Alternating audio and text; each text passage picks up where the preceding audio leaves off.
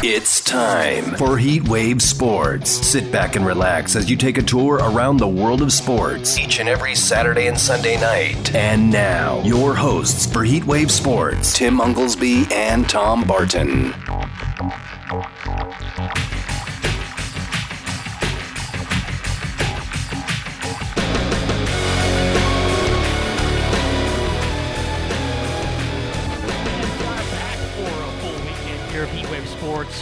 Fox Sports Radio, Las Vegas, 98.9 FM, 1340 AM. It's Tim Unglesby. It's Mateo here in Las Vegas, my co host always. He's back east from TomBartonSports.com, Mr. Tommy Barton. Tom, we get tonight, we get tomorrow night, we got plenty to talk about, so it's going to be a fun weekend here talking sports with you. Yeah, it's our last full weekend for a little while, actually, because of the uh, Vegas Golden Knights coming and, and playing so many late games. So we got to embrace this this weekend. And hey, what a weekend to have, right? I mean, World Series, we're going to talk about that, obviously. Huge, huge day in college football. Uh, NFL, of course, is going to be the main uh, main dish here. We got a little college basketball coming up, right? We're going to be talking mm-hmm. about that this weekend. We have maybe a little NBA. No, probably not. A little NHL. You know, I mean, we have we have all of the sports going basically this weekend. If you want to include college basketball, which we should do our preview and talk about uh, who we think is going to win. So every single sport could be on the docket for everybody to come up and talk about. You guys want to give us a call, 876 1340 at Heatwave Sports, at HW Sports over on Twitter, or Tom Barton Sports over on Twitter as well. You're right. Uh, it's really this weekend. We're going to talk about everything baseball season ends tonight. The basketball season starts Monday. Everything in between.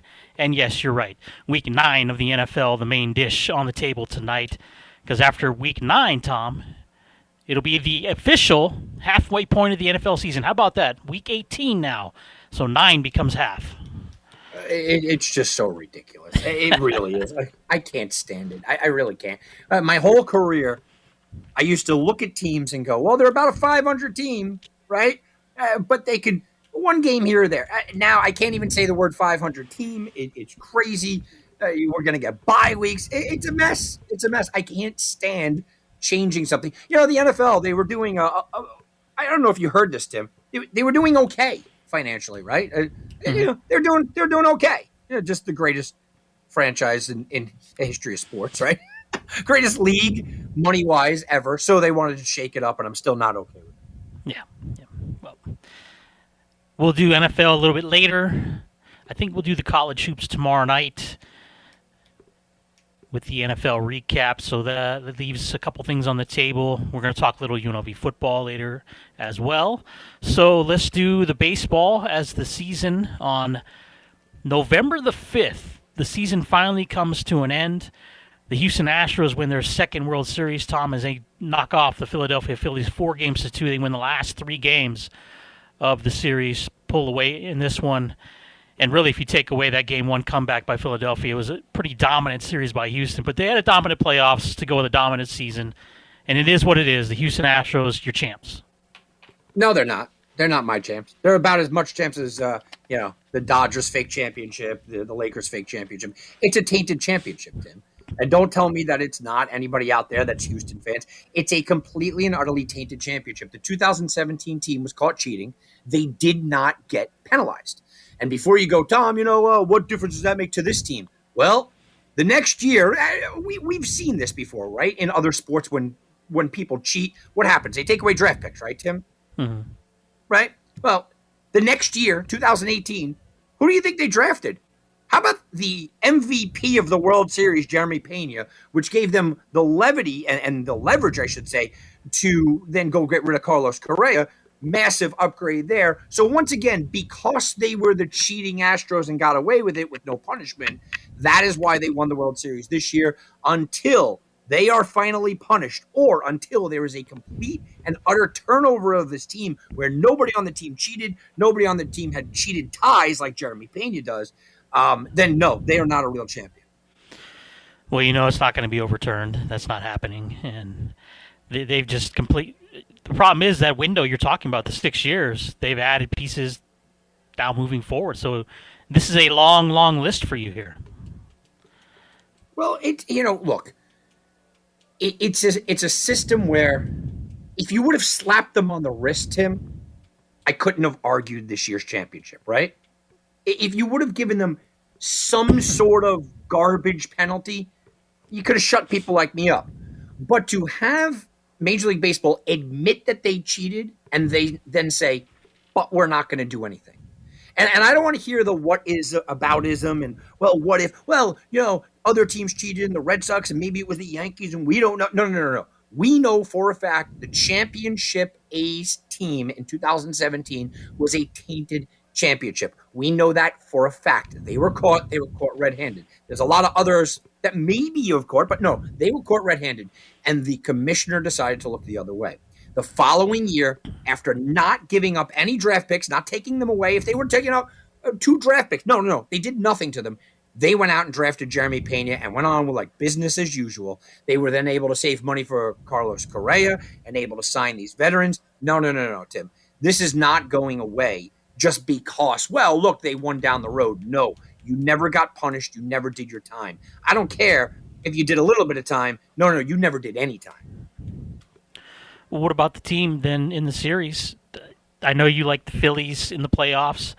They're able to come through two rounds of quote unquote upsets to get to the World Series, but even with the win- game one win and then a 2 1 series lead in game three after they mashed five home runs and a 7 nothing win, I, can't say that I ever felt like they were the better team in this series at all. It just came down to starting pitching, getting to the bullpen, and the Astros just able to get timely hits.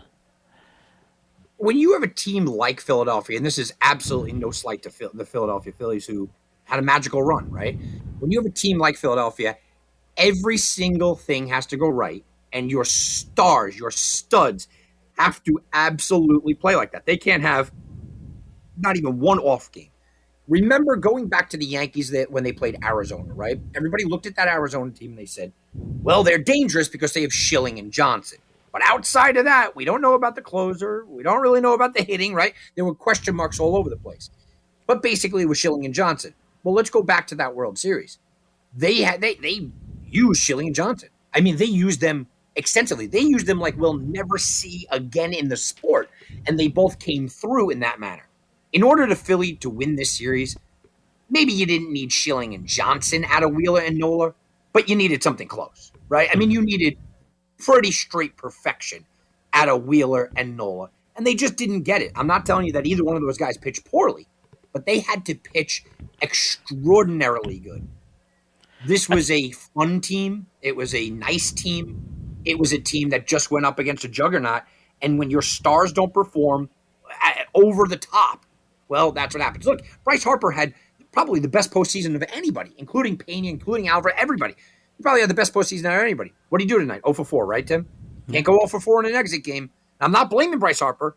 But if you want to win and you're the underdog like Philly was, they were plus 170 to win the series before the you know the series began. They were two to one odds on the Astros. If you're that big of an underdog, your stars have got to step up into uh, just extraordinary lengths. They can't even be what they normally are. They got to be better than that. And Wheeler, Nola, and Harper, none of them did it.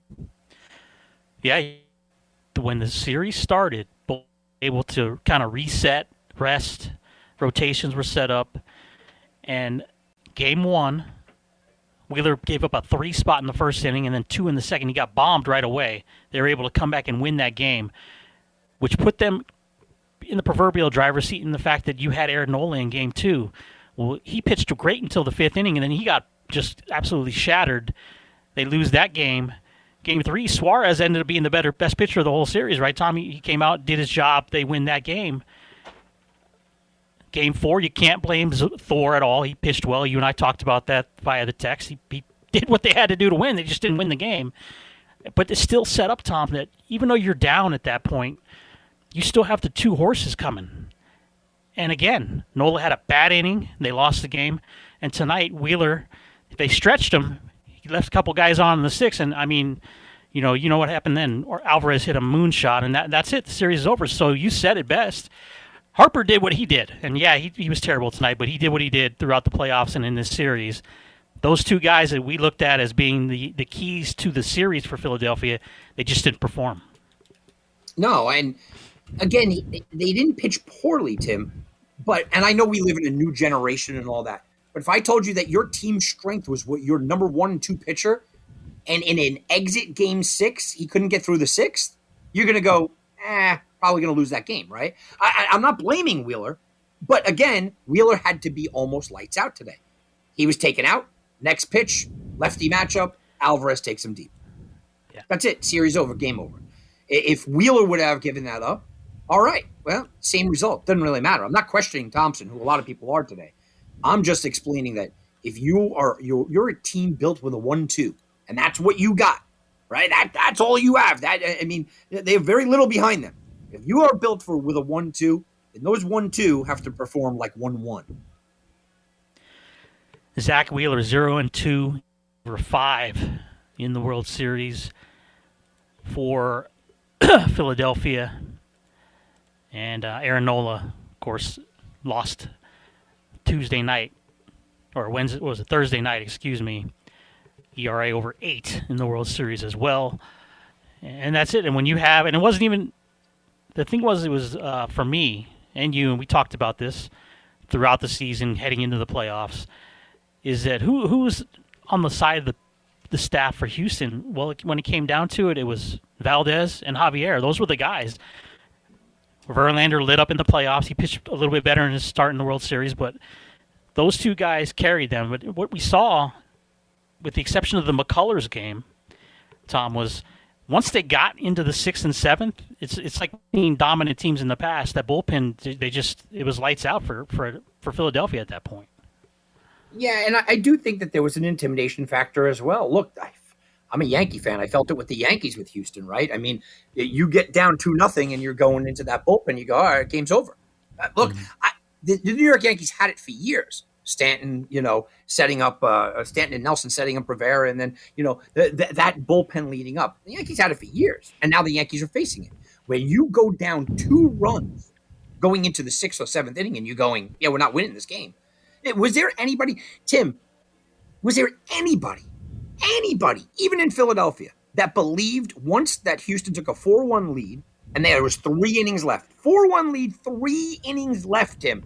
Did anybody believe that Philadelphia had even a prayer? No, series was over, right? God, the minute Alvarez hit that, series was over. It was it was a third of a game left. Didn't mm-hmm. matter. They weren't coming back from it. I think that's a, that was a theme in this series, though. The last few games, even in game uh, number five, that catch by McCormick in center field, it deflated him, right? Now, granted, it was there would have been still two outs, but I'm just saying something like that. I, I just saw the air out of the bubble at that point, even though Harper got on. Uh, with what was he hit? Got on. I just saw the deflation there in game uh, four. That big inning, they when they got no hit, game continued to go on. Right, Tom? It was just see the dejection there, and that's it. The, the last games, that's the series right there.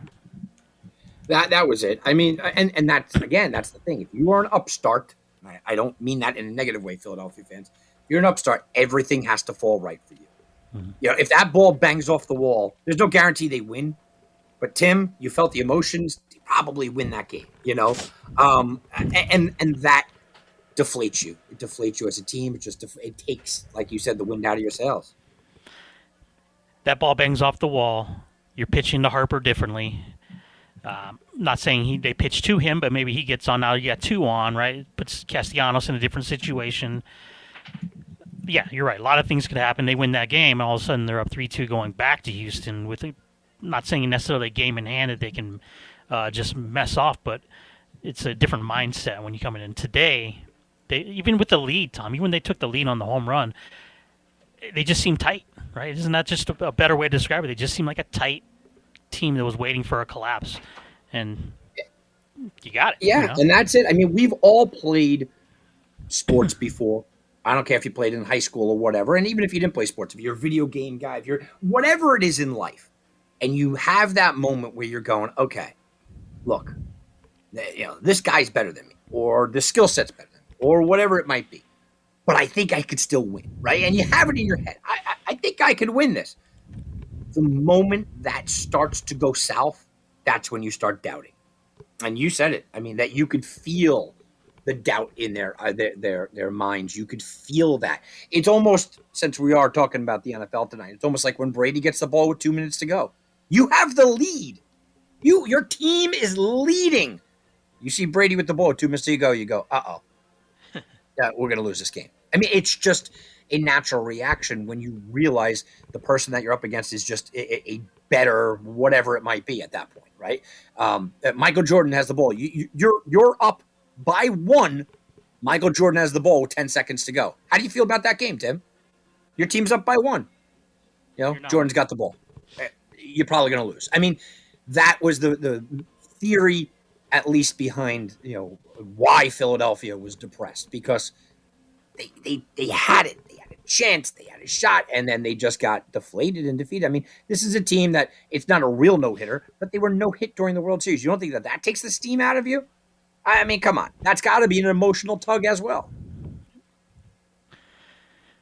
Houston wins it. They're the champs, not for Tommy, but they're the champs on in the in the record books. And now, Tom, we have a little over 90 days. We're going to do it again. Start it up again. Yeah, and I got some World Series odds if you want them here, Tim. Sure. All right. I'm not going to go through all of them, but I got the I got the, the top ones. Dodgers are five to one. Astros are six to one. Braves come in at seven to one. Blue Jays nine to one. Yankees nine to one. Mets eleven to one. Philly thirteen to one. Padres fourteen to one. White Sox fourteen to one. Cardinals seventeen to one. Mariners twenty to one. Brewers twenty to one. Rays twenty two to one, and the Red Sox twenty five to one. Hmm. A lot has to do with what happens in the off season too, Tom. So, anything you like? I mean, the Mariners at, at twenty to one jump off the table if they do anything. They got they got to get a bat though. I mean, they got to get a bat for me. Um, and the Mets, the Mets at eleven to one, just because I look at the Mets and I go, is this when they just go crazy spending? You know, do they go nuts uh, and just go absolutely crazy spending? I don't know because they could lose Degrom, right? I mean, we know that. I'm not sure. I don't see a a real value here on anybody. We don't know if Judge is going to be back with the Yankees. The Blue Jays, you know, they got all kinds of holes. The Braves do make sense, but that starting rotation's got to be revamped. I don't know about the Astros. It's hard to go back to back. The Dodgers might lose Kershaw. They might lose Trea Turner. Can't bet on the Dodgers at five to one. Not at these odds. Philly, you want to think about them. Well, Wheeler's another year older, and their bullpen's still kind of a mess there's nobody that jumps off the table here. Mariners look like decent value, and maybe the Mets. If you believe the Mets are going to spend like drunken sailors, right? I mean, spend like like billions. And when I say that, I mean the TV show. If you believe that David, uh, you know, or uh, uh, Axe, you know, Axe Cap is going to come in, in, in in Uncle Stevie and spend, maybe the Mets at eleven to one isn't bad. But to me, the Mets are always going to be the Mets, and the Mets always met. Do you have them on my my birds and my angels? No, anybody else is past twenty five to one. Uh, Baltimore forty to one. Hmm. Angels fifty to one. Wow. wow. I think Baltimore was like two hundred and fifty to one to be in the season this year. So it, it'll get up there. This is like just now. I bet you Baltimore goes off at like hundred to one. Yeah. Uh, I got an extra ten bucks laying around, Tom. yeah, why not, right? Well, we'll see. You know, like like you said, it's a big off season. Obviously, Aaron Judge will dominate that that uh, portion of it until he signs wherever he signs. And I saw Aaron uh, Cashman, your buddy Cashman, today. Basically, his quote was, "We'll see how this plays out." Like, what kind of quote is that? We'll see how this plays out. How about we're going to do everything we can to sign him? Tim, if you were bad at your job for like a decade and a half and you knew you were never going anywhere, you knew that you could never get fired no matter how bad you are. You barely showed up to work, you make messes everywhere, you kind of just spilled things. You're, you're a complete disaster. The company's going under and they just keep giving you raises. Tim, would you give more of a quote? Yeah. Yeah. He's like, yeah, whatever. Uh, yeah, okay. Well, we'll see. I'm terrible at my job, but I'm not going anywhere, so it's fine. What he should be saying is, it doesn't matter what I think, anyways, right? Yeah. yeah. it doesn't, doesn't really me. matter. We're, we're, we're going to go to the computer. We're going to go to HAL, the computer, and the analytics and find out what they think. Tom, look at these. Just quick list of the free agents in the offseason. Carlos Correa. They have Trevor Bauer on this. I don't even know if he's eligible to pitch, but he's there. You said DeGrom. Uh, Verlander's on the list, but I believe there's an option there. Rodon, Giants, Trea Turner, Thor, Bogaerts. I want to say he's under a type of an option deal too. Judge. They're not going to resign him. Bogaerts is going to be out there. Uh, your buddy Kershaw is a, a, unrestricted free agent. Those are just some of the bigger names I, I noticed on the list. Yeah, I think Kershaw's got two landing spots. It's either the Dodgers or Texas pays him like crazy to come home. Mm-hmm. You know, I mean that makes sense. What about what about Ohtani? Well, he's not. Where's Ohtani wind up? And, and, what kind of sat? What kind of number are we looking at with Ohtani? What what is what is what is the number for Judge? 50? 40? it's gonna be it's gonna be forty plus. Yeah. Yeah. So Ohtani is free agent after next season. They'll pay him more than Judge. So, or whoever will pay him more than Judge. So we, we could base it off that. I, I, think. What is Trout? He's a free agent after next season, Tim. But would it shock you if they traded him now? I keep hearing the oh, Mets yeah. are big time, big time, big time invested into him, and and you know Steve Cohen, the Mets owner, not only wants to make a trade for him, but wants to sign him to a long term deal to be the highest paid player in baseball. We're talking five, six hundred million dollar deal. I, I mean, it's just mind boggling if the Mets go out there and make a move like that. Sure, I'm asking you, you know, from an Angels perspective, what's a number that's going to keep him away from, you know, Steve Cohen blowing him out of the water? What's Trout? Do you know offhand? I don't. 500? 400, yeah. right? 400, yeah. 40, right? Yeah. Was it My Trout's annual salary is 37.12. Yeah. So I would say it'd have to be at least 40. He got and, 12 years, 426 and change. Yeah. yeah. So it's, it would be similar. It'd be right up there. That, that would be the way to do it. I, don't, you know, the thing is, and I agree. If if you have no no plans on, on paying that, now's the time to do it and get whatever you can fleece from whoever. it would have Listen, to be a total. Still paying fleece. Rendon twenty five mil. well, he'll be back next year, Tom. So you know. Oh, great. The thing, the problem is too. I don't know logistically with Artie Moreno trying to sell the team, how that factors into whether they can move him or not, or a prospective buyer coming in wants to absorb that kind of money so there's a lot of question marks there. But I would say if you took all that off the table and you wanted a number, it would have to be at least 40, and it would probably end up being more if he stays in Anaheim. $45 million to a guy that will not be pitching in two years. I don't know. Well, I, I, can't putting, sit well with that. What did uh, what did Papa Steinbrenner say, Tom? It's all about putting butts in the seats, right? Yeah, yeah. He, he, he listen. If Papa Steinbrenner was here, Judge would have already signed that contract. Uh, yeah, they would have. They would have had him. They would have had Verlander. When remember, instead of Verlander, you know, Brian Cashman passed on him. He was over the hill. Uh, don't forget that nonsense, right? Verlander wanted to come to the Yankees, passed on him. I, I mean, uh, Freddie Freeman. You know, there was an idea about Freddie Freeman a couple of years ago. It passed on him. Trea Turner. Yep, yep. Nah, nah, you don't need that kind of quality guy passed on him. Max Scherzer passed on him. I go down the list of guys that you know, Brian Cashman said, How about how about Bryce Harper? Life, lifelong Yankee fan. His dad said flat out wants to be a Yankee, will give the Yankees a discount. The Yankees didn't even come to the table of Scott Boras, and Boras was kept saying, waiting for the Yankees, and the Yankees never came. How many more people can we have have Cashman screw up here? I think both of them. In that that was the year you did the from Vegas. You went to the meetings. I think Machado could have been yours too if you wanted him. Yeah, well, the thing about Machado, and I I did an interview um, about you know the guys that wrote the book with this, and, and you can find this all at Sports Garden Network. We did a great, great, great in depth interview. They followed around the team that year, you know, and um, the thing about Machado is all that the Yankees kept hearing was he's a bad teammate, bad team leader uh, lackadaisical, a lot of Robinson Cano in him. Uh, you know, the jogging to the bases, uh, a lot of making believe that the injuries are a lot worse than they were. That's why they didn't get Machado. Now, look, we saw a lot of that early on. He grew out of it, right? I think that this year he kind of grew out of, out of it. But I don't blame them for Machado because those reports that came in, we saw immediately when he went to LA and then when he went to San Diego, right? I mean, we saw that jogging to first base, being on the DL, being getting in fights with teammates. We saw that. Now, he's grown up. Um, and maybe you could have speculated that he would grow up, but I, I don't get down on them for that. I get down on them for the Harper thing. You know, basically, the New York Yankees, basically, if you really want to break it down, decided to make a trade for Giancarlo Stanton instead of making a signing for Bryce Harper, who wanted to come there. Yeah. And you would have had Harper and, and uh, Judge in the middle of the lineup. Harper, Judge in the middle, lefty bat in Yankee Stadium like that. What is the one thing the New York Yankees have been looking and dying to get for the last three years? You know, lefty bat, right? They just couldn't couldn't figure out going out and getting a lefty bat.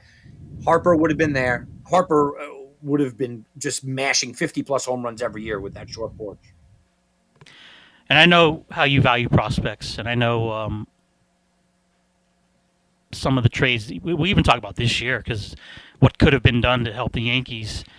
And I know it doesn't matter at this point, but if if George was still around, is Luis Castillo and Juan Soto wearing Yankee jerseys?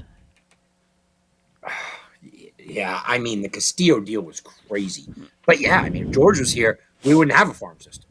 I mean, yeah, Stick Michael made the farm system. If George was here, there, there, would be nobody. Forget about the Joba Chamberlain and, and Phil Hughes resurgence. Remember that nonsense? Yeah, no, there wouldn't have been any of that. He would have traded everybody. So yes, um, the Luis Castillo deal was was mind boggling from a minor league standpoint. So I don't know if anybody could have paid more than them, but. There's no way that Kiner Falefa would have been playing shortstop in meaningful games. As much as I like him, there's no way that Cabrera would have been playing in the middle of the, the batting order and Josh Donaldson batting fourth and fifth in the playoffs. Absolutely not. Yank them all. Goodbye. You didn't work out. You're, you're gone. This is a team that believes that just getting to the playoffs is a really good accomplishment. They don't understand what the pinstripes mean because Hal is not a baseball fan. Hal is a an owner. Mm-hmm. Well, we'll we'll keep you up to date on all the the major offseason moves in Major League Baseball. But literally, November the fifth, Tom, ring pitchers and catchers report end of February. So we're just we're almost there. It's crazy. Well, me and you were in a baseball league, and um, you know I got you involved in, in, this baseball league, and it's a crazy dynasty league. We don't have an off season, and it's funny because you know I got two texts again today from people making trade offers, asking me about the minors. Have I done my minor league research yet? What about you know? I it, it and I'm going, guys, we have a lot of time, and then I go, no, actually, actually, we don't have a lot of time. No, no. Uh, baseball will be here, yeah, in 90 days in one season, really, right? Uh, get through winter, uh, and and that's it. Heat Wave Sports, Tim Unglesby, Tom Barton. Time for our first break. We come back, we'll look at some college football. Big day. Number one done, number three is done, and another guy's done done. We'll talk about him on the other side of the timeout. It's Heat Wave Sports here on Fox Sports Radio.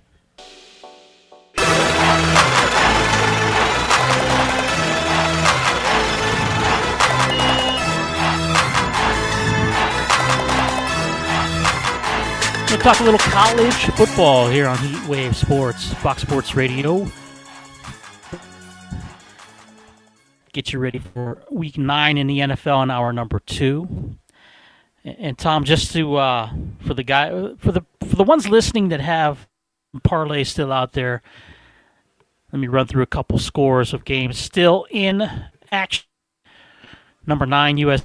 touchdown over Cal with about eight minutes to go in, in the fourth. That's over uh, Pac 12 action. Also, UCLA 12 in the country.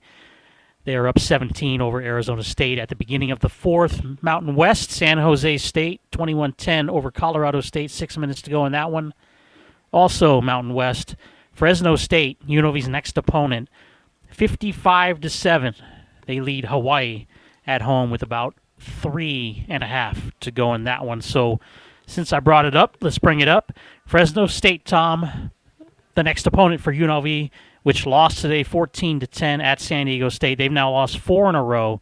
So a four and one start has come back down to earth. Four and five now are the Rebels. Yeah, look, uh, this is exactly how we explained it before the year. I gave my my TED talk kind of Tim, right? I said, look, don't get too high and don't get too low because you're going to have that this year, Rebel fans. I said, do not sit back here after September ends and tell me that this team is going to go out there, they're going to, you know, win eight, seven, eight, nine games. Oh my goodness! And and when you go into a losing streak and you're tailspin and you don't win in a month or so, don't sit back and tell me, you know, this is the worst team ever. Well, we've seen both of them, right? I remember after that New Mexico game, uh, that weekend, uh, we, I got somebody wrote me over at Tom Barton Sports over on Twitter, and they said, you know, this is an eight win season. This is going to be an eight win season. And I go, oh boy, oh boy. I came out here, we talked about it on the air. I said, here we go, Tim. You know, here we go. These guys are talking about an eight win season. Well, they haven't won a game since. Okay. Uh, they've given up 40, 42, and 44 in three of those four games. They've scored 10 or less in three of those four games. Uh, their best offensive showing was against Notre Dame, who put up 44. I mean, it, it's been ugly. It's it's been flat out ugly, and they're losing ugly in the third quarter. Uh, look, they had 200 yards of offense and bad turnovers. It has been ugly. That doesn't mean throw in the season. It doesn't mean it's a bad season. This is going almost entirely to the plan that I thought that it would go, which is you're going to have a good start, you're going to have a miserable middle, and it's all about the last three games. And here we are, Tim. We have the last three games: Fresno State at Hawaii, Nevada. Uh, they, if they win against Fresno State, we can talk about big things this year. Because if they win against Fresno State, Tim, you know, you're looking at a five and five record. You got to kind of win one of the next two to really have a very successful season. But Fresno State's a, it's a tough ask, right? Right now, this offense is completely disjointed. Like I said, they put up 21 against Notre Dame, uh, but Notre Dame put up 44, and they didn't really care there. Other than that, 10 7 7. I mean, what are we doing? It's been a month since the offense has done anything. And Fresno State may not be the team that everybody's looking at, at, at that, well, you know what? Fresno State is Fresno State. Yeah, but look at the schedule. They've lost four games. Their losses were at USC, at UConn. I know UConn's not good, but again, long travel. That's a tough game. At Boise State, again, on the road, and a three point loss to Oregon State, who's actually a pretty decent team. Their defense has stepped up now. Their defenses look good. They're absolutely crushing Hawaii again. So that'll be, if the score stays, it'll be three of the last four teams don't score more than 10 points. Did I just say that about UNLV. Sorry, guys. I just don't think, even at home, I don't think UNLV will have the, the, horses to be able to put up the offense to beat Fresno State. And I don't think Fresno State is a very good team, but they're better than UNLV. And that right there is going to be the difference. It was almost the reverse of UNLV's schedule that Fresno started out with a tougher front half. Now they're in the middle part and they beat San Jose State, which is a decent team that was a big win for them, and it catapulted in winning streak. Right? They crushed New Mexico. They they uh, beat New, San Diego State, and now they're beating up on Hawaii. So you're right. This is a, this is a, good swing game because I'll tell you what we, we had talked about this too when we kind of broke down the, the start. It, it's fine to say, uh, look, we're not going to beat these teams because look, they're just better than us, right? And you know we found themselves in that that that aspect of the schedule. The problem is with losing consistently, like this franchise or excuse me, college has done year after year after year, and you go on long losing streaks, Tom. The morale just is is completely shot at that point. So another loss next week on your home field, and you drop to four and six, losing five in a row. Those last two games against uh, Nevada and Hawaii, they don't become gimmies at that point. We've we've seen that happen year after year. Look, I think going to the island is is tough. Hawaii's look, they're getting blasted tonight, right? Uh, it happens. you know, I didn't mm-hmm. expect it, but this is also a team that uh, look they they've been hanging in there, right, Tim? I mean, they've been hanging in there. Um, San Diego State, they lost by two on the road. They lost by two, uh, by four against Colorado State. Lost by seven against Wyoming. They were hanging in there. They're not a great team by any stretch of the imagination. Okay, uh, but I think we're overshooting how bad they are. They've won two of the last three home games, and a seven point loss to Wyoming is not that bad. I'm not telling you that UNLV can't win that game, and they, they should be the favorites in that game. But Hawaii is no pushover on the island, especially if they're coming off of five losing. Look, if UNLV loses, it's going to be like a month and a half since they've won a game. And then you got Nevada. You almost throw away the records with Nevada. I, I look at them and I go, they're a bad team. You know, you lose to Incarnate Word, it, you give up 55 in that game. That's bad. But they've been much better since. Again, hung in there with San Diego State, lost by seven at San Jose State. Uh, yeah, this is not a team that you want to face when you're potentially losing five games in a row, six games in a row. I think, look, I just told you, I think that they lose to Fresno State. I think they win against Hawaii, even though that's going to be a very, very, very tight game. I think they lose against Fresno State. They win against Hawaii. They're sitting there with a with a five win season, staring at Nevada, and I, I think that you got to go and you got to win that game at home against Nevada to to have a good season. Right now, the standard is is different. I said before the year, I said five wins. If everything breaks right, six. Things go wrong, they could win a three. They could be a three win team. Well, we're sitting at you know right there. We're at four wins. I think they get one more, and they very well could get two more. Yeah, we'll see. Fresno here, Allegiant Stadium. Rebels four and five, four game losing streak right now. What about What's the, the line? What, what, are you making that line, Tim? I don't have it in front of me. What are you going to make that line on the Fresno State game? Wow. Uh,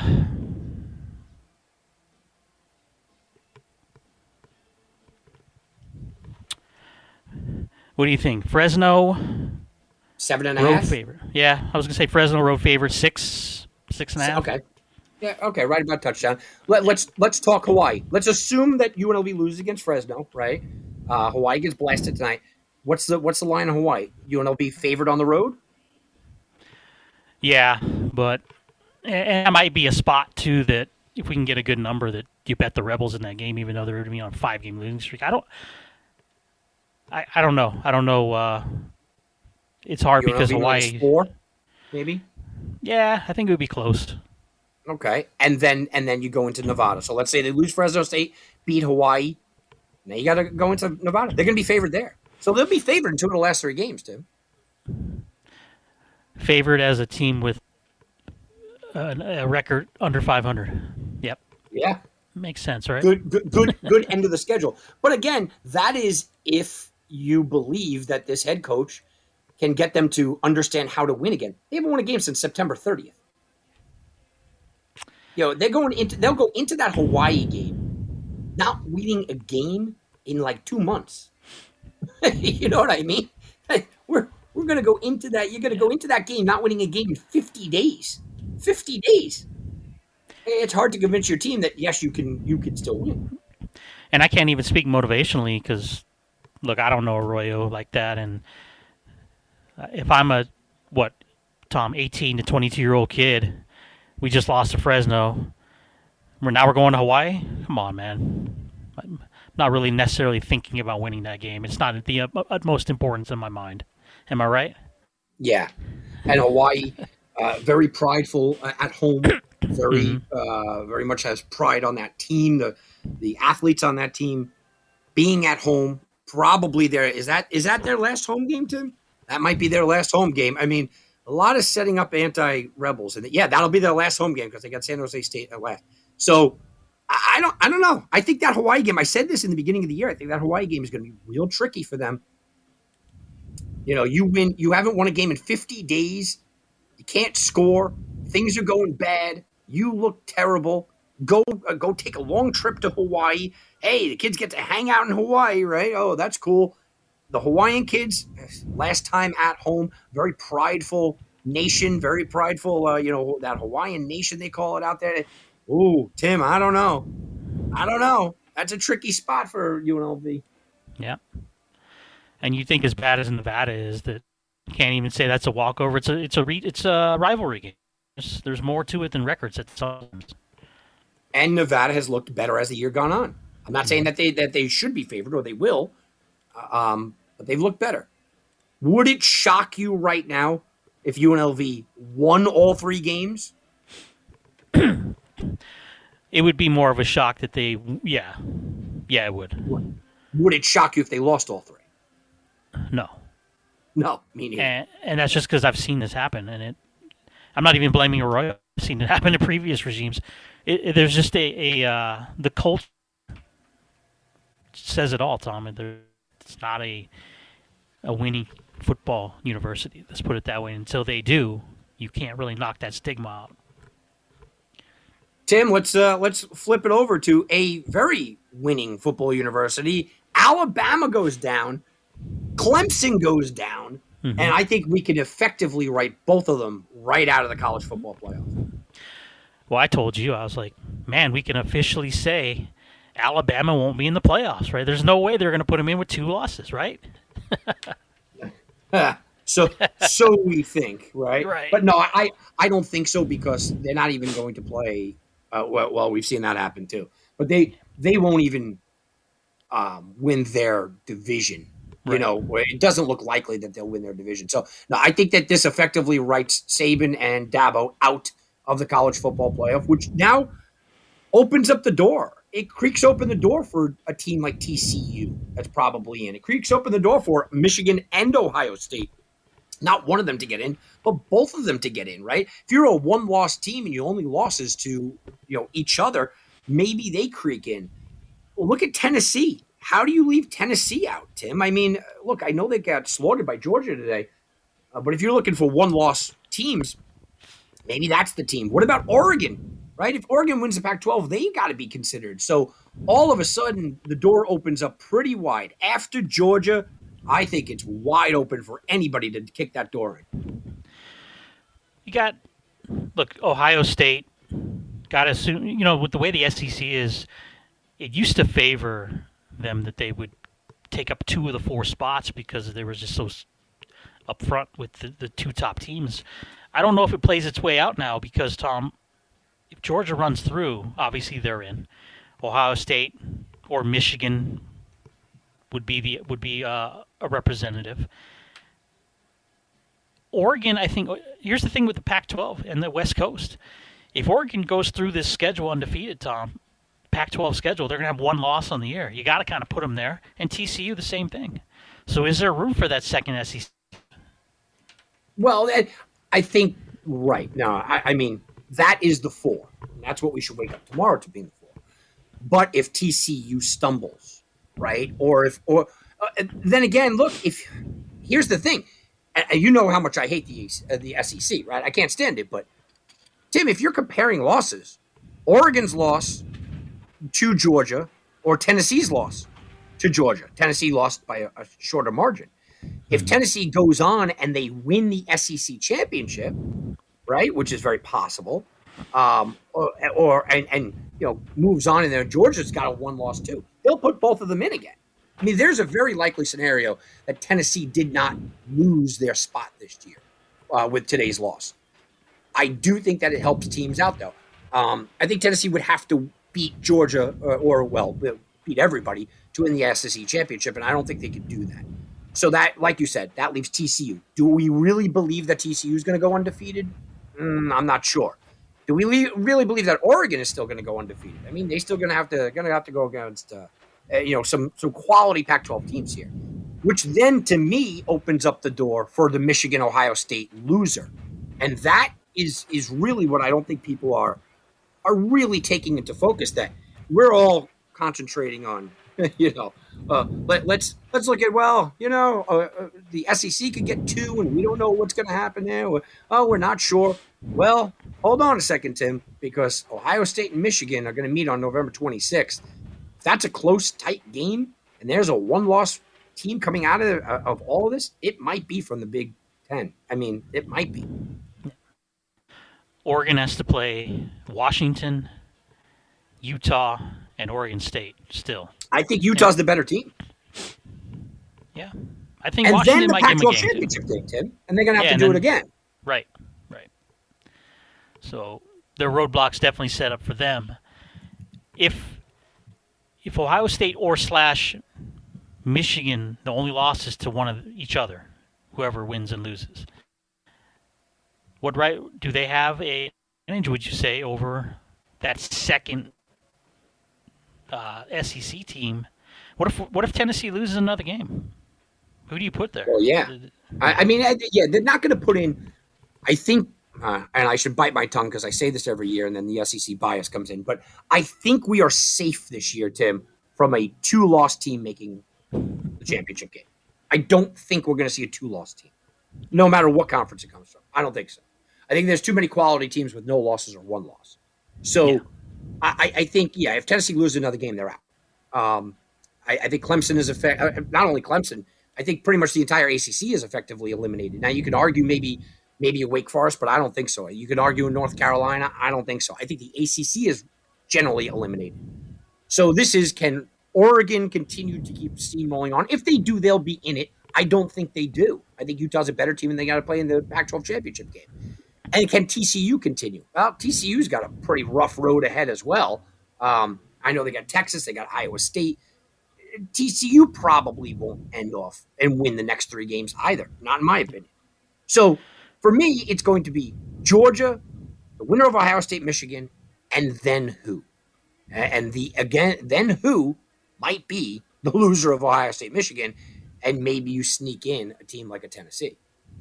And we could have we could have a very likely scenario where the final four teams are two SEC teams, two Big Ten teams. TCU plays at Texas, at Baylor, Iowa State at home. That's the next three weeks. Yes. That's a tough road to hoe, Tom. Two back to back road games um, against winning teams. And then Iowa State. It wouldn't even matter if they lose one of the games before that. It's they're out. Yeah. That's the thing. There's no outside of Michigan and Ohio State, and obviously Georgia, there's three teams in the country right now um, that can lose a game. Nobody else can. Nobody. TCU can't lose a game. Oregon can't lose another game. You know, it, doesn't matter. No, there's three teams in the country right now that can lose a game and still be considered: Michigan, Ohio State, and maybe Georgia. And no way Clemson sneaks back in. No, I don't think so. Um, no, I, not with this kind of beatdown, Tim. You know, I, I, don't know. It's fresh in my mind, and maybe that's kind of why I'm looking at it so just so awful. But you look at Clemson, and where is their their quality win here? You know, Wake Forest in two overtimes, all right. I don't believe in NC State. Are we really believing in Syracuse? You know, no, I, I don't. I, I don't think so. May, maybe, maybe if they go on, here's how they can. I guess they could win. They could get back into this thing. We'll say if Wake Forest and North Carolina State just keep winning and racking up wins, right? Um, you know, you look at NC State; they're seven and two. Uh, you, you, know, you you get them to continue to keep winning. That'll boost the ACC. You know, that'll give a, a good boost to what they are. Wake Forest is sitting here. You know, they got that two overtime loss to Clemson. Um, they're six and three. They've lost two games in a row. It's hard to count on them. I think that they what what really what Clemson needs is the Tar Heels to just keep rolling. Uh, they don't face them. So the Tar Heels right now, they won again today. Uh, they're eight and one. They have one loss. It was to Notre Dame, same team that Clemson lost to, right? So they're eight and one. They have at number 21 Wake Forest next week, and they still have Georgia Tech, and then at 22 North Carolina State. They have two ranked teams.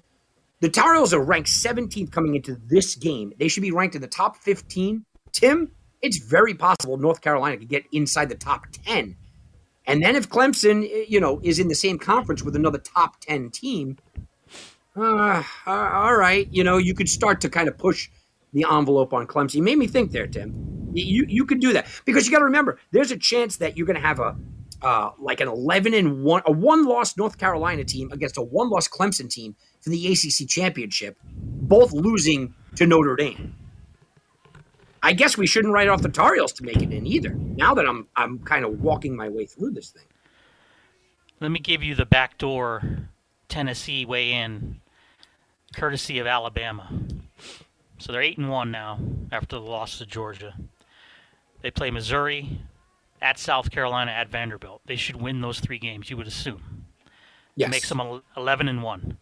They won't play in the SEC title game because Georgia wins the division. Right. Georgia beats either LSU or Ole Miss in that title game. Georgia's in. Tennessee sits there at 11 and 1 with a backdoor way into the as the fourth seed because obviously you wouldn't put LSU or Ole Miss in with two or three losses. So they could Yeah. Alabama their way in. I'll tell you what, Ole Miss has a chance here too, Tim. Ole Miss has, has one loss on the year, right? They have Texas, or they beat Texas A&M. They got Alabama next week, which will will really boost them up if they can win that one. At Arkansas, the Mississippi State, then they'll be playing Georgia in the championship. You got you got to say Ole Miss has got still got a chance at this thing here. Yeah, I- I just think that like Tennessee sits there with a favorable schedule and they don't have to play that extra title game. So it's they're just there with one loss. Right. Right. No, I agree. That's why I said I don't think that I don't think losing today crushed them like we think it did. Yeah. I really don't. I think Tennessee is still in play. Right now, Ten- I, I mean, let, let, let's let, let's count the teams here, Tim.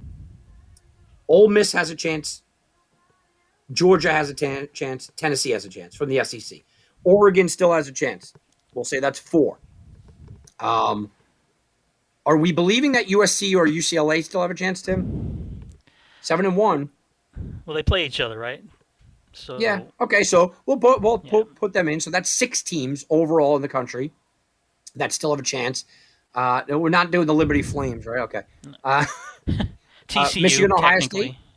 yeah. Yeah, Michigan. Uh, that's eight. TCU is nine, and then you got the two ACC teams.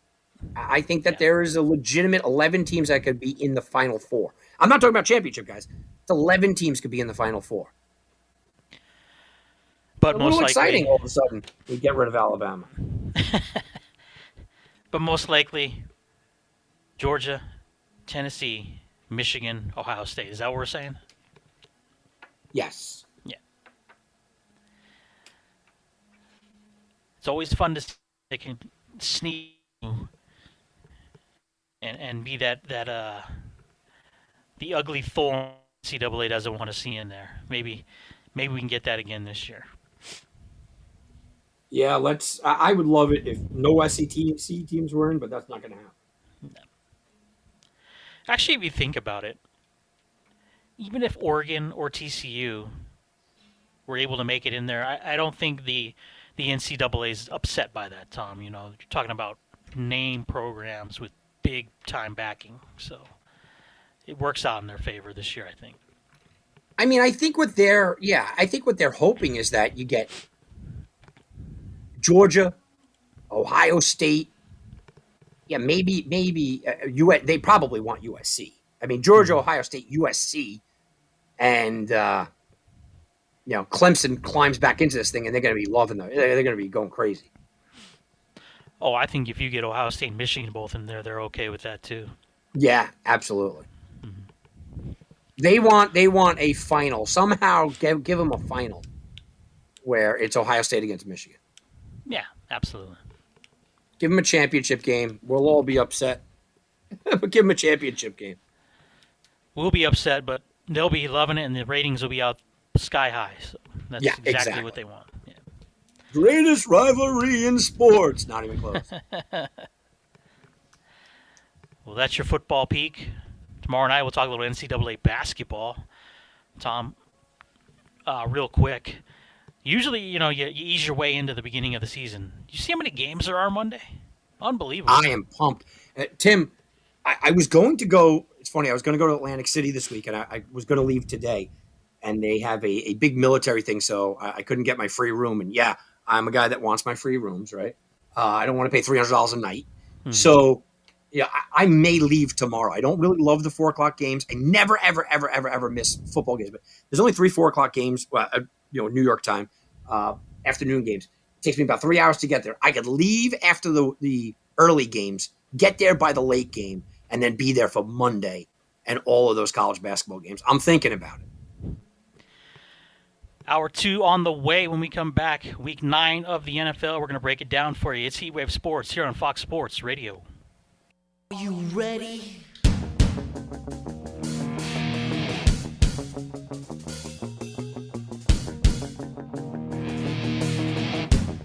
Now back to Heatwave Sports.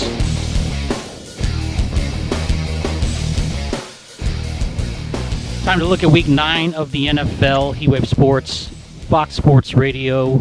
Just a quick reminder we are Saturday night for Vegas hockey, but return Sunday. So we'll be able to wrap up week 10 of the NFL. And Tom, we had to rush out there before the top of the hour. Was looking at the Monday slate as you were talking about a possible quick trip to AC.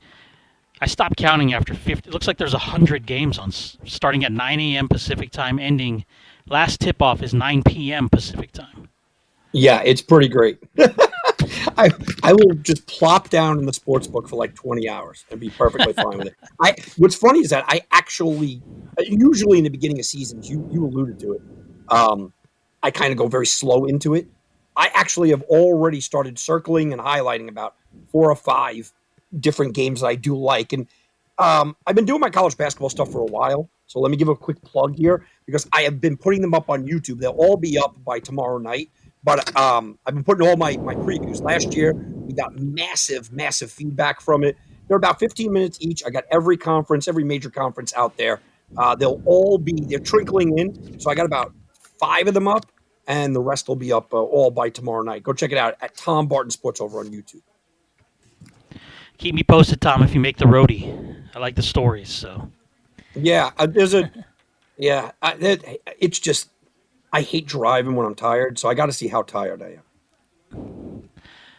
Let's look at this week nine NFL card. Tom, there's actually only two. Looks like two four o'clock games tomorrow. So yeah, that's what I'm saying, and I don't mm-hmm. like either one of them. I'm not betting on either one of them. I don't even have a prop play in either one of them. That's that's the time to drive. Yeah. Let's look at those first. Seattle at Arizona in a matchup of the NFC West. Seattle five and three. They lead San Francisco by a game. Arizona three and five. Tom, we have an updated line of. This started out opened at four. We're about a point and a half, some places two. Cardinals are the favorite. Yeah, look, the Cardinals are a frustrating team, right? Because you see what they can be, they just never are. And you could blame that on coaching, sure. Uh, I have. you could blame it on the quarterback, sure. You know, I have. Um, uh, Kingsbury's nine and fifteen against the spread as a favorite, Tim. Right? Mm-hmm. I, I, mean, talk about what, what, what, you want, but Cardinals are just not a good team. What, what do you blame? Do you because I've gotten people write me that I'm just too hard on the coach. What do you blame? Of why Arizona's so inconsistent? Yeah, I mean, yeah. aren't they talented, or am I overrating this roster? What What about last year? I mean, I blame Murray. I don't think he's the guy. I blame Kingsbury. I, I certainly don't believe he's the guy. Uh, but maybe they don't have the talent. I mean, Brown's injured. Hopkins is certainly good, but the offensive line is a little weak. Their defense is up and down. Who's to blame? Is it the GM mm-hmm. that didn't put this team together? I'm not sure. Right, there has to be somebody. I don't think they've ever been all. Um, I don't think you've ever seen Arizona be good all at the same time, if that makes sense. Uh, when Murray's going good, Hopkins is suspended. When uh, Hopkins is, is, we saw what he's done in the first two games since his suspension. Murray's been very lackluster. Conner's been out injured most of last was end of last year, most of this year. Brown is out now. Uh, Rondale Moore looks good, but we'll see. We'll see what happens. You know, it, there's so Ertz I think has been the most consistent guy they've had. The running back position, you talk about Benjamin all you want, uh, stepping in for Conner, but they seemed like they were a better team, Tommy, when Conner was healthy. So I don't know, and uh, you know the defense has always been kind of a sieve, other than Budda Baker. So is third worst in the NFL, Tim. Twenty six right. points per game. Right. So I think there's a lot to blame, but where's it? Where do you start chopping heads? It's got to be the guy that wanted Murray, and that was Kingsbury. All right, now let's go to why are they favored in this game? Because look, Smith, 12 touchdowns, one turnover the last six games. He looked absolutely fantastic. Kenneth Walker, touchdown in four straight games. He looks like the real deal, right? Um, mm you, you look at Seattle, they're the only team in the NFL to rank in the top eight in defense for passing and rushing on both offense and defense for the last month. That's huge. And you look at, at everything is in Seattle's favor. Why are people not buying into this? They are well coached. They have a good offensive line. They have good receivers. Metcalf will be back for this game. A good running back. The defense is playing well above their heads. Uh, they just continue to keep winning. Yet they're getting points in this game, Tim. That's something that just keeps me off of it. You know, Seahawks have won three in a row. You can't even say it's it's a home field advantage because the Cardinals are one in three at home this year. It's, yeah, they're terrible at home. Yeah, it's just something that when I see something like that, I just stay away because I've, you and I have learned over the years, Tom. It, if it seems too good to be true, it usually is. I, I just look. I made money on Seattle last week in a spot where uh, you know people were loading up on the Giants. I continue to just keep pounding on Seattle, and I, I just don't understand why people are slow to come around on them. It's mm-hmm. not like they don't have marquee guys. It's not like they don't have a marquee coach. It's not like they're not, you know, playing both well on both sides of the of the ball. Everything is working for Seattle, and they just continue to keep getting underrated. This this game for me is Seattle or nothing. Tim. There's no way you could take the Cardinals laying points. Maybe a little bit of it is. It's hard to see how they, you know, you like to think of the theories, right, Tom, and that because most people betting generally the, good betters know what's going on, but even the casual fan, when you look at it, Seattle, Arizona, oh, well, I, I know Kyler Murray. Isn't that how people would think? I mean, you yeah. talk to a casual fan. Oh, I know Kyler Murray. I'll take Kyler Murray over Geno Smith. Right, or uh, not even Geno Smith. They would be, well, Russell's not there no more. But I don't think you could factor that handicapping wise into it because it just doesn't make sense to me. But I'm with you on if you're pounding a team, they're on a winning streak, and you're getting points. Sense Maybe, to me. I, it's Seattle or just, nothing. Yeah, yeah. The uh, other afternoon game, Tom, is a matchup of the last two Super Bowl champions. You got the Rams at Tampa. Tampa Bay up to a three-point favorite, and this one, the Rams, man, we pretty much from the beginning of the preview season, week one, until now, we've talked about the offensive ineptitude that they, they've had, and Stafford, who really, other than a few games here and there, Tom, has looked nothing like last year. They are struggling badly, and we saw that last week in San Francisco again, just demolished them. You know, you talk about owning somebody. Well, Shanahan definitely owns McVay when you talk about um, rivalry. So now you have a, a Tampa team coming in, lost Thursday night to Baltimore. They get a little extra rest. They stayed at home and they're a field goal favorite tomorrow afternoon. These teams are four and twelve against the spread combined, Tim. right? And it, it, it's the Rams' injured line. Look, they, they have a fifth stringer playing. They're on their seventh offensive line combination. Matthew Stafford's been sacked 24 times. That's third most in the NFL. Uh, you now look at uh, Cooper Kupp is walking around gingerly. I think he's going to be okay, but he's walking around gingerly. The Rams uh, are 0 4 the season when they're playing a top 10 scoring defense, right? uh, and they're getting crushed in those games. I don't like a lot about the Bucks here. Okay, the Bucks have some problems. Tom Brady's three and five for the first time. Tom Brady filed for divorce this week. Look, if you like things outside, is that, that that's bad. The offensive line is bad, but Brady's only been sacked 13 times. He just doesn't get sacked. But he's just look, he hasn't yet to cover it as a home favorite in three games this year. But defensively, I think the Bucks are going to step up here, even with their problems. They have had problems defensively and we watched it on full display. Devin White looked like a shell of himself last week. But defensively, look, they're giving up the seventh fewest points in the NFL. I, I, I get that Tampa Bay's looked bad. I get that there's outside factors. I understand it. But if you were going up against two bad offensive lines, one guy's getting sacked almost double the other guy. I'm going to take the guy that's not getting sacked. I hate this game from a betting standpoint. I don't even love it from a watching standpoint. Um, but this is a game that, that to me, I mean, how, how do you not go with Brady at this point at home, even though it's laying a small number? Rams three and four, Bucks three and five. Bucks also just one and three on their home field, Raymond James Stadium. Yeah, I'm with you, Tom. It's another one. You have to bet it. I guess you take Tampa, but at the same time, I I wouldn't feel comfortable either way. So. Let's look at the Sunday Nighter. Get a good one. Well, on paper, it looks pretty good. Both teams 5 and 2. Tennessee at Kansas City. Tommy, the Chiefs 12 point favorite in this one. You, you get the AC right in time for this one. I want to because I like this game, right? I mean, this is going to be a fun game. I, I don't get the point spread because it's huge, but here's what we know the conversation is going to be about Andy Reid, Andy Reid, Andy Reid, and more Andy Reid. Andy Reid is 20 and 3 regular season after a bye week, right? That's the best percentage in the history of the NFL. We get that, right? Andy Reid since 2014 has gone 0 4 against Tennessee, though. There is a kryptonite, and the kryptonite is Tennessee. The Chiefs, they might have given up the third fewest rushing yards in the NFL, but Derrick Henry, over the course of his career, has absolutely crushed this team. 111 yards per game, five point yard yards per carry. Last year, the Chiefs were rolling right along. Here we go. What's going on? Oh man, they're going to crush them. 27 to 3. They completely shut them down. I don't know why, but Vrabel absolutely has Andy Reid's number. Now, Kansas City's good at home. We know that. And they're off of a bye week. We get it. But the three games at Arrowhead this season has been by a combined eight point total. So you have all the narrative of how great Andy Reid is off of a bye week. You have all the narrative of how great Patrick Mahomes is at home. All the narrative.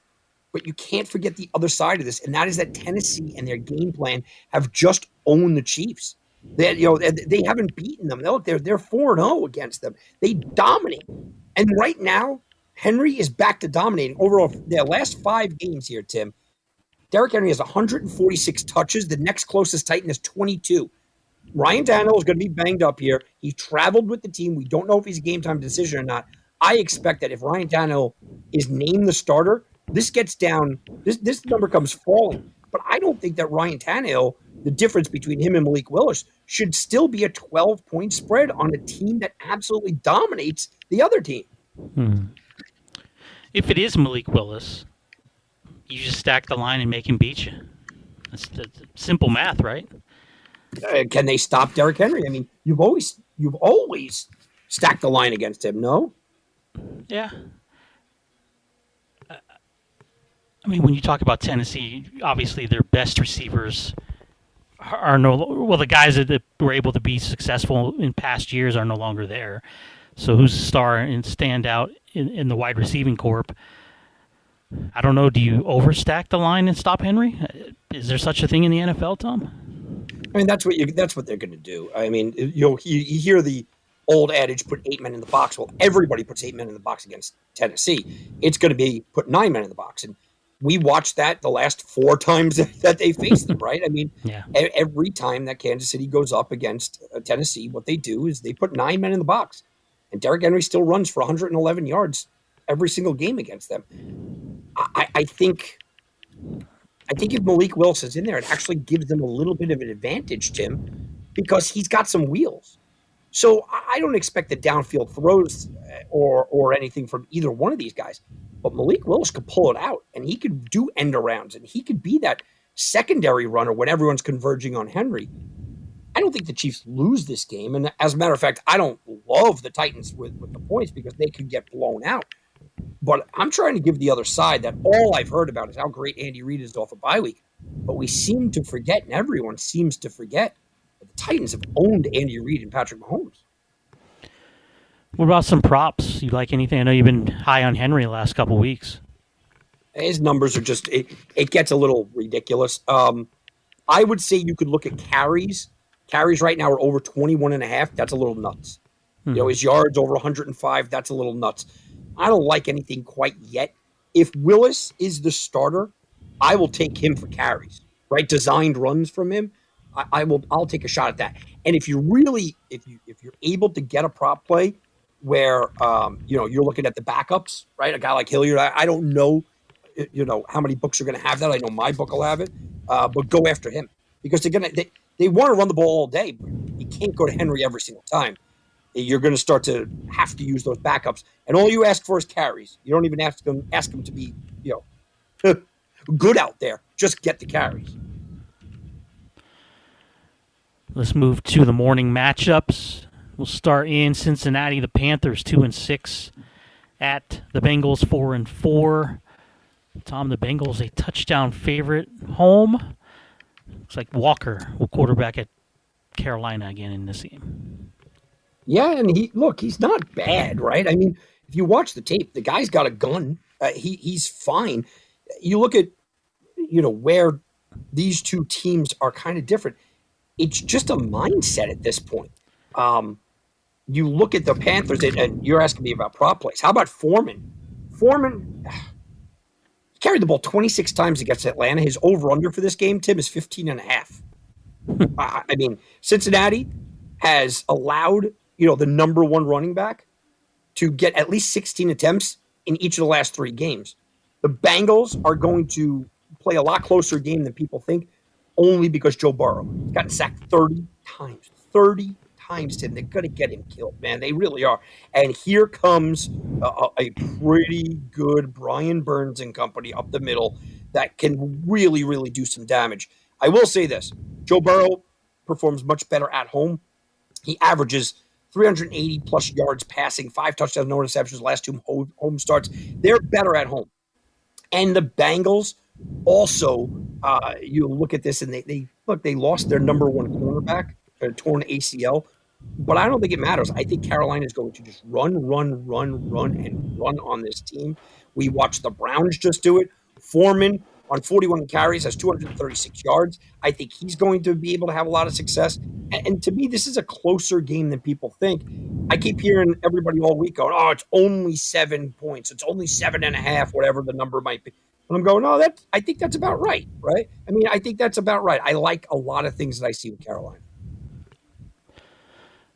How do you feel with the, with the trade now? Obviously, look, Carolina's not going anywhere this year, right? They're not. They're not making the playoffs. Um, we don't know if PJ Walker is, is that guy for the future either. But this is a good audition for him. But we're not going to really be able to tell what the the uh, payoff's going to be for McCaffrey for for a few years. But it's not. It's not definitely not a team that's just thrown in the towel. Let's put it that way, like you said.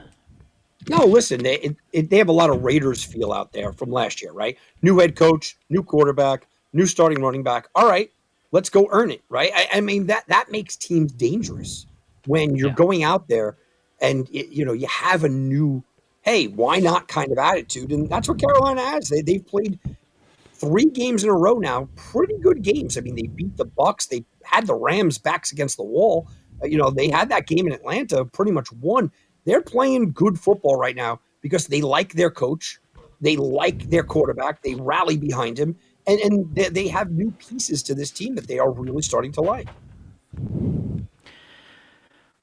Go to the NFC North Packers, Lions, Pack three and Detroit one and six. Packers have lost four in a row. Tom, the Lions have lost five in a row. Just uh, the craps of the division here. Packers road favorite division game three and a half. One thing I know about uh, you know the Lions at this point is that they they play tough. Uh, they always seem to play the Packers tough, and the Packers are just in a bad way, right? I mean, the Packers look. The Packers are a game under 500 against the spread going back to 1980 against the Lions, right? Now the Lions are mm-hmm. they're terrible. We know that they're terrible. Detroit's defense allowed 24 points in every game this year. Um, uh, they're, they're they're a bad team, but so are the Packers, right? I mean, the Packers allow the fourth most rushing yards in the league at 141 yards. Detroit ranks 30th in run defense. The Packers are right there, right behind them, right? So the third and fourth worst run defense. I think you can run on this team. I think Swift and Jamaal at Williams will have some success. Devin Singletary had 50 yards through basically like a quarter against the Packers last week. Um, the Packers' run defense on missed tackles is one of the worst missed tackling units in the league. I, I, think everybody's just assuming the Packers kind of fixed this thing at one point, and maybe it's against the Lions who are one and six. Maybe against the Lions that are terrible. Lions went out; they fired their defensive backs coach this week. You know, maybe it's this is that game where everything kind of falls right for Aaron Rodgers. It wouldn't shock me, uh, but I just think that look, the old Packers are not coming back and walking through that door all of a sudden. Do we live in the well? They're going to get it right eventually, and, and I think it's easier to say with Brady because he's done it consistently year after year. But look, he's struggling. Rodgers is struggling. They're both over forty. Um, I think I think in Tampa, Tom has a little more weapons to deal with than, than Aaron does, but at the same time what if they lose tomorrow? What if Packers lose again? That's five in a row, three and six. Forget the playoffs. I mean, you know, maybe we should just come to terms with. And I know you've said it. Maybe we just come to terms with like both these guys are probably not going to be here next year. You know, it's funny because Brady's actually playing well, um, but not Brady level, right? And, and Aaron Rodgers is playing poorly, and everybody just kind of expects him to come back. One of the things that Brady did is he reset our brains on what a quarterback age is, right? I mentioned this with Matthew Stafford last year. I said, I don't know how long Matthew Stafford has. I mentioned this about Matt Ryan before the year. It used to be, Tim, that 33 34, we expected quarterbacks to kind of fall off the off the map, right? You get to 35 36, oh man, that that's I mean, that's it. You're you're, going to hit that wall. But because Brady set the standard for 45 years old, all of a sudden everything changed, right? All of a sudden everybody was going to be perfectly okay. You said it. Look, Aaron Rodgers is coming up to age 39. Maybe he just hit the wall, right? Matt Ryan didn't look good this year. Matt Ryan, 37. Maybe he just hit the wall. It's a very possible scenario. And it sounds nuts that I'm saying it now. But if I said this 10 years ago, that a 38 year old MVP from last year just hit a wall, you'd go, yeah, we've seen it happen before, right? We watched Drew Brees look old overnight. We watched Peyton Manning look old overnight. And you could blame injuries and things like that. Well, you don't think Aaron Rodgers have had injuries in his life? I think that Aaron Rodgers is upset with his head coach. He's made comments in the last two weeks that show you he doesn't like the system. He doesn't like the, the head coach. He doesn't like what he's doing. And he's upset. He's thinking about life after football. He's out doing different things. Aaron Rodgers, right now, the number one priority Aaron Rodgers is not winning. It's not put it all on the line. It's kind of, I want to play one more year. When you start to get into that position, sometimes you hit that wall fast. Aaron Rodgers may have hit that wall. Yeah, it's, it's not only the coach. I know he's not a fan of the GM either. I remember during the trade week. Um, who was the, who was the, slips my mind now? I'm sorry. Who was the receiver that got traded? Davante. Yeah. And they never replaced him. And then when the, the trade deadline came up this year, and you had Claypool out there, and they were, they brought it. Uh, one of the reporters brought up to him. He's like, I mean, I'd love to see Claypool here, but it's up to what the front office is going to do. Hopefully, they're involved in it, and, they weren't. They it was never even a discussion point. So, I, I think we're seeing the end of it, and maybe this year he's regretting coming back at all. Tom. Yeah, I, I think so. You know, they asked him two weeks ago. Uh, they asked about Aaron Rodgers, "What do you think? You know, we should, that that the team should do?" And he said, "I think we need to simplify the offense." They asked Matt LaFleur. They said, "You know, he said he wants to simplify the offense." Matt LaFleur literally looked at the camera and said, "I have no idea what that means. I have no idea what Aaron means." then this week, they asked Aaron Rodgers again, "What do you do?" He goes, "Well, I think it's time to start playing guys who aren't playing, and the guys who aren't performing need to sit down." They asked Matt LaFleur about it. Matt LaFleur, in a very kind way, said, Well, I'm the coach, and I think that these guys should be playing. So don't tell me they're not at odds. You know, I mean, come on. What do you do if you're, say, you get to week 13 and the Packers are 5 and 7 out of the playoffs? Or 4 and There's eight. nothing they can do. You don't you don't bench there's him and nothing. start uh, Love? They they won't do it. No way. No way. They should. They won't. Yeah. As much as LaFleur would want to do it, he probably, like you said, I don't think the, the, the fans would just revolt, wouldn't they? Yeah, I mean, and and you you know you start to hear, well, maybe they should trade Aaron Rodgers. Not with that new contract, they're not doing it. No. Aaron Rodgers is going down with the ship, and he's taking Green Bay with him. Soldier Field, Tommy. Your Bears three and five. Welcome in Miami five and three. Dolphins, a four ugly four point favorite at on the road in this interconference matchup. Tim, everybody's going crazy about the weather tomorrow, right? Oh, it's going to be so windy in Chicago. No, it's not. No, it's not. It's about 13 mile per hour winds. The gusts could get up there. I'm not worried about it at all. I'm really not. I, I'm at all. Um, I will tell you this.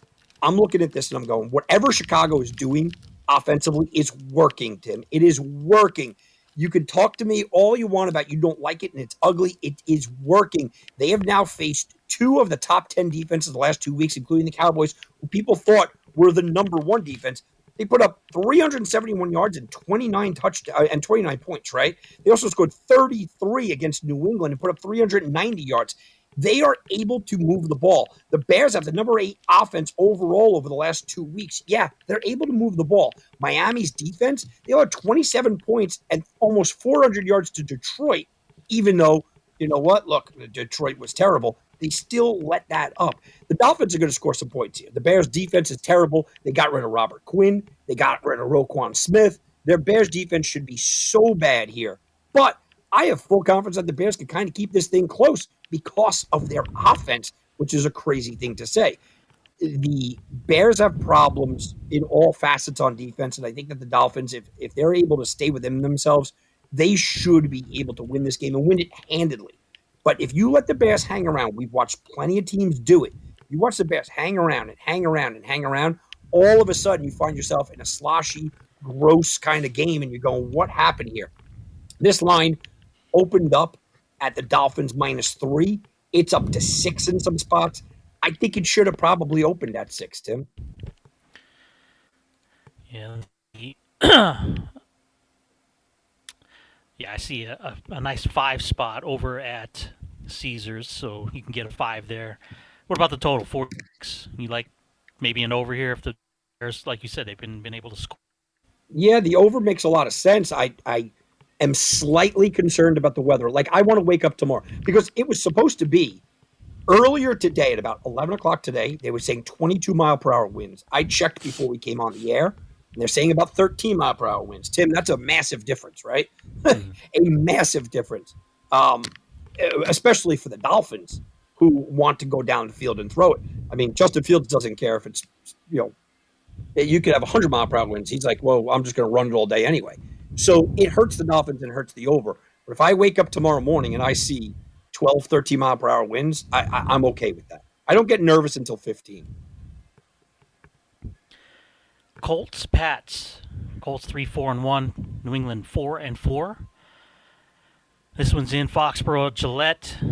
Patriots a five point favorite, Tommy, and Mac Jones back in the swing of things for the Pats. Colts, losers of two in a row. They've kind of ugly at that point as well. I think we both like Patriots tomorrow. Tim, uh, what year is Sam Ehlinger now? He is, is, is he a rookie? Is he a rookie? Because rookie quarterbacks are eight and twenty-four all time against Belichick. Tim, I, he destroys young quarterbacks, destroys quarterbacks for the first time on the road. The Colts are averaging 10 points on the road all year.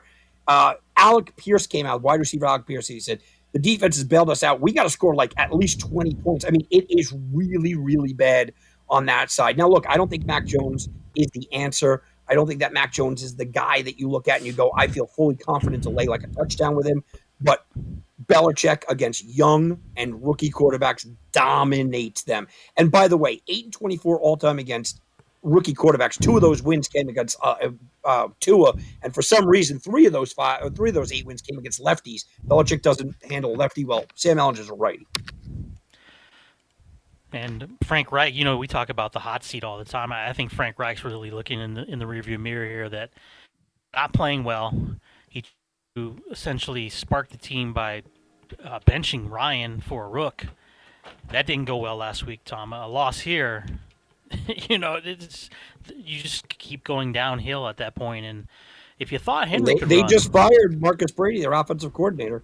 Yeah. So what's the next step? The coach, right? Yeah. The Colt, the Colts are 19th in yards per game and 30th in points per game. Uh, that that's just awful. And now they have to go on the road, brand new offensive coordinator, and a rookie quarterback making his first road start against Belichick. I'm not saying Rhamondre Stevenson's Derrick Henry, Tom, but you'd have to expect that looking to have a big game tomorrow as well. Oh, I like Stevenson a lot. Yeah. Bills Jets. Buffalo six and one coming off a win at Green Green Bay. The Jets five and three. Maybe that was the real Jets last week, Tommy. And the Jets five and three, one and three on their home field. Buffalo is an eleven point road favorite in division look, this is going to be the fourth time Buffalo's a double digit favorite this season. It's the first time it's on the road. I, I get it. It's a division favorite. There's nothing bad to say about Buffalo, right? I could go into Zach Wilson probably being benched or should have been benched. I could talk lovingly about Josh Allen. That was 15 passing touchdowns outside the pocket since last year. That's five more than any other quarterback. He gets out in space. I can talk about it all lovingly. But what I will say is that there is a small concern here, Tim, because the Green Bay Packers defense, which was awful, they held the Bills to three second half points last week. The Bills tend to play up or down to their competition. And I do kind of worry about, you know, a fourth quarter, oh, well, we don't care anymore. And the Jets kind of backdoor cover here. It's a lot of points. But it you Buffalo wins 34 10. Oh, I, I think that's a pretty accurate number, actually. you know, somebody asked me today what I thought. I said 31 10. I said, but I'm not betting the game because I do worry about, you know, a, a Buffalo team getting out to a huge lead. It's 27, you know, 10. And then, you know, Wilson throws a, a touchdown at the end with Josh Allen celebrating on the sidelines, and the final is 27 17.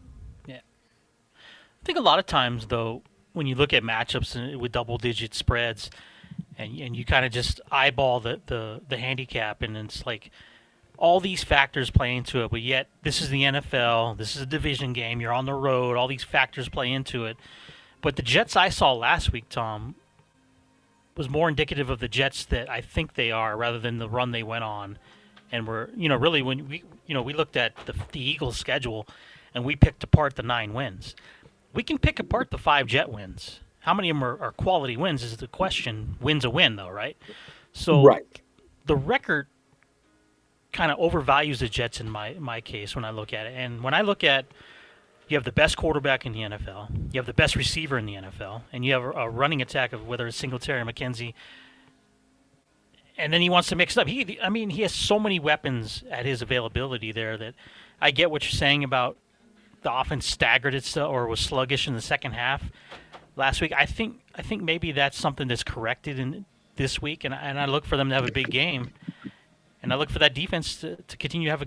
So I like if I was betting it, I'd bet the points, but I can see all the factors of why you wouldn't. Yeah, I'm not taking the Jets, no chance. But yeah, I, I it's it's a stay away from me. The uh, travel game here, the inconsistent Tommy San Diego Chargers four and three at Atlanta, four and four, three and one there in the dome, and uh, a, it's a nice surprise has been Atlanta and Marcus Mariota, actually former quarterback. Now that he gets a chance to play, look at it, look at what he's doing. Chargers three point road favorite, inconsistent and a, coming off a terrible loss at home against the Seahawks there's just a lot to not like about the Chargers here. I mean, talk about Justin Herbert, you know, he's got six touchdown, one interception on the road. Oh, that's great. The Chargers defense uh, is getting, you know, absolutely gashed on the ground, though, right? 6.1 yards per rushing attempt, uh, more than Houston, actually. Uh, but the Chargers are going to go in with a passing attack of the Falcons defense that has been the worst at stopping the pass this year. Here's the problem. What kind of passing attack will the Chargers come in with? They are missing Keenan Allen. They are missing Mike Williams. Uh, they are missing all kinds of guys offensive weapons. I worry about this game. I, I do. The Falcons have the NFL's fifth best rushing offense going up against this rushing defense. If they're and Cordarrelle Patterson's coming back, if they're able to play keep away here and you know just grind that clock, get those first downs, and, and make this that short, crazy game, I could see the Falcons upsetting them because the Chargers are just so banged up in the passing game. I mean, Allen's been out all season basically, right? Yeah. Yep. Allen and now Mike Williams is Mike down. Williams. So you have Carter, um, Kelly. Uh, where, you know, what are you? Palmer. What are you going? What are you going? Yeah, Palmer. Sorry, not Kelly. Palmer. Though that's what uh, the tight end, the big guy. You know, the, their options are limited, and you know Ekeler's been the guy. That's that's their MVP right now, and it, it's tough. It's tough to bet them as a favorite on the road against a team that's, you know, you talked about not letting down in in Carolina. How about the Falcons? Nobody expected them to be four and four at this point. Tom, I expected Mariota to have the numbers he has right now, and you said it. The guy that was a spark plug at the beginning of the season in Patterson back in the lineup, like the home dog here. Yeah, like it makes a lot of sense. Yeah. It, it, it, look, it makes it makes sense. You know, um, I don't know what to make of this Atlanta team. I really don't. I really don't. I know that they're playing above their head. I just I, I look at it and I go, just don't buy into it. I just don't buy into it. Hmm. Well, they're they're you know they they beat the Niners, they beat the Seahawks. They came from behind and won a game last week against Carolina in, in a game that normally you'd think a, a, team that's not supposed to be in this position would lose. They they played Brady tough earlier in the year, and, and they uh, look they, they barely lost to the Saints and they barely lost to the Rams. So it's not like they're getting. I, I wouldn't say getting lucky. The only game they looked terrible in was the Cincinnati one a couple weeks ago at Cincinnati. Right. So uh, I, I, I love the Chargers, but give me the field goal, Tom. Yeah, I get it, uh, and you do like the Chargers, so that's saying something. A couple more here to go. How about Tom? Is are the Vikings the most unknown six and one team in the NFL? Five straight they've won. You know, Cook starting to heat up. Obviously, you have the Jefferson factor, but even he wasn't so much of a factor in the last couple games. They're a three-point favorite on the road at Washington. Tim, five of their wins so far, they were down with five minutes to go. So it's okay if you think they're a little fraudulent. They just traded for TJ Hockenson. You know, I mean, people getting very excited about that. I don't think he's going to be an immediate, all of a sudden, great situation. Heinicke's won two of the last three. Commanders are playing well right now. And the Vikings, look, their big thing is they they stop the rushing attack. They've limited their last three opponents to 76 yards rushing per game. That is pretty huge. If they stop the rushing attack and make Heinicke win this game, the Vikings can get the road win. Uh, but what the Commanders do well is they flip the ball out. They they don't necessarily run the ball, but they get it out to Antonio Gibson in space. They do those things that can frustrate this Vikings team. And the Vikings play every game close. I haven't seen a really a good complete game from the Vikings where I feel like, oh yeah, that's that's a team I'm going out there and giving points on the road to a team that's won two of the last 3 mm-hmm. Only needing a field goal, and you said you know the Vikings' penchant of coming from behind to win. The defense actually has been okay for Minnesota, only giving up 144 points this year. So if the game is close, Tom, I think that's just where you need to be with Minnesota, right? If you're close, get a chance to win that game with a field goal to win, get out of there. Yeah, I mean that's it. Could be another one of those very close, very tight games, but Minnesota just improves that record and really just starts loading up and going. I think Minnesota's not only a playoff team, but I think they're the division leaders right now. But when you look at the East, and, and you and I kind of talked about uh, the the fraud Eagles at eight and zero. Oh, um, would you would you put the Vikings in that fraud category as well? That they're going to have a nice record heading into the playoffs, a division champion, but could be easily a first round exit. I want to play the Vikings and the Eagles in the first round. If I'm a team like Tampa Bay or the Niners, right, I, I, or the Rams, even, yeah, I want to play these teams. These teams that play close, tight games, barely beating up on ba- on on bad teams. Yeah, I want to play these teams because it, it is going to be a shocking kind of revelation when they actually have to play a good team or in a good spot. I think the Vikings are a fraudulent team as well. And I'm a guy that picked, by the way, before the year, I gave you guys two team totals at TomBartonSports.com, and I gave it a lot live on the air. Two team totals. I gave you Minnesota, I gave you Philadelphia, right? So yep. when I tell you that I think they're fraudulent, I'm also winning money with them, so I'm happy about it. But that doesn't mean that I, am buying in. I looked at their schedule. I knew what they were going to be looking at, and and sometimes you just get fraudulent type of situations, and that's what we have. Since we brought up the Eagles real quick, 29-17 win Thursday night, eight and zero, oh. and we kind of. I sent you the the somebody had made like a little meme and we were laughing about it when you looked at their wins there wasn't a quality win on the schedule for whatever reason, right? It was the Lions, or it was uh, Kirk Cousins in prime time, right, Tom? Or uh, no Dak Prescott for Dallas, or uh, Trevor Lawrence was was the answer to one of them. That's why they won the game. So you know, we talked kind of about the run that they would make here and where the losses would come, but even in the, the rest of this month, they have a home game against Washington next week on uh, Monday night. That could that could be tough. It could be, but say they find a way to win. You have the Colts and the Packers after that. Now they do have a home game against Tennessee a month, but after that at New York, at Chicago. So maybe in that spot of a three straight road games, there's a loss somewhere. But then the Saints and the Giants. So you and I kind of looked at it two weeks ago. Two weeks later, they have two more wins. Where's the loss? Uh, you know, I, I don't know. I, I I think, you know, we we were talking about this, and there's got you know, there, there's a time where you go, okay, there'll be favorites, and then there there are trip up games, right? You mentioned it. Commanders could be a trip up game.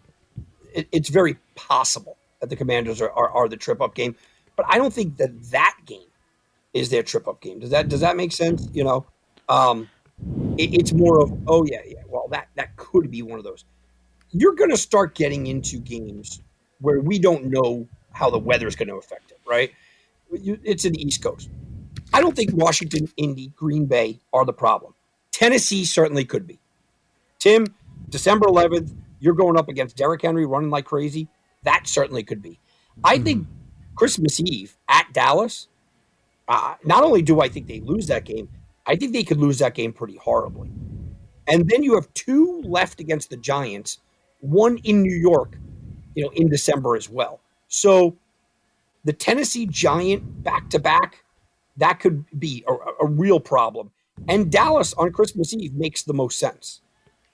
Yeah, yeah. I can't see as much as I would like to say it's Washington. For me, it's they're going to have extra rest, an extra extra rest. It's a Monday nighter. It's a division game, and anything you know, barring, I would say letting letting their guard down necessarily. Washington would have to get blown out tomorrow for even that to factor into any type of handicapping for me. So, I think I think they get through Washington. I'm with you. I think it's Tennessee, and if they can get by that, it's that three game road trip late in the month of December that they tripped up somewhere. I mean, look at how many bad games Chicago has played weather wise. You're telling me December 18th in Chicago with the running attack of the Bears that that couldn't trip them up? Yeah, for sure. You know, I, I, I think I think the better question isn't where's the one win come, uh, one loss come in. It is is there going to be multiple losses? And, and I still think so. I think that Philadelphia ends losing two games, may, maybe three. I, I, just don't see it, Tim. I, hmm. And again, this is a team, a, a, team I picked before the year. I picked them to win the division. Going to make money on that. I picked them to get their team total over. I need two more wins for that. I, they're going to get that. But I could see them going into a little bit of a spiral here. I could see them losing again. Tennessee, Giants, Dallas, Chicago, even that New Orleans game if everybody starts to get healthy. I, I think they lose two more games. It wouldn't shock me if it was three. I don't think they end in the year with one win, one loss, Tim. Last game on the card: Vegas Raiders two and five, winless away from Allegiant Stadium at Jacksonville two and six. The Jags, Tommy, have lost five in a row. Uh, tear up every Trevor Lawrence piece of good karma you wanted for the guy. They look absolutely terrible right now. They cannot push the ball. They can't score. A lot of problems there in Jacksonville. Raiders two and a half point favorite on the road. Well, here's the good news for the Jacksonville Jaguars. All six of their losses, Tim, have come by one score. Right? The Raiders, four of their five losses have come by one score. I, I think it's going to be a close game. I mean, that that's just what it is. Trevor Lawrence, 74 rating at home, quarterback rating. Derek Carr, 80 rating on the road. Not much of a difference. They're both terrible in those spots, right? I mean, that that's what we're looking at. Um, the Jaguars don't get a bye week after London. That's a problem. It kind of plagued the Raiders. Here's the thing that drives me nuts about the Raiders and ever backing them. They invested everything into Maxx Crosby and Jones, right? I mean, that was going to be it. That's what that was going to make up for the deficiencies in the de- defensive backfield. That was going to make up for all the deficiencies that they had. That was going to be it. It was all going to to to come away because of that. Well, the Raiders last week were credited with zero quarterback hits for only the second time in more than a decade. They didn't touch the quarterback last week, Tim. If you don't touch the quarterback against the Jacksonville Jaguars, you're going to lose this game and you're going to lose it ugly.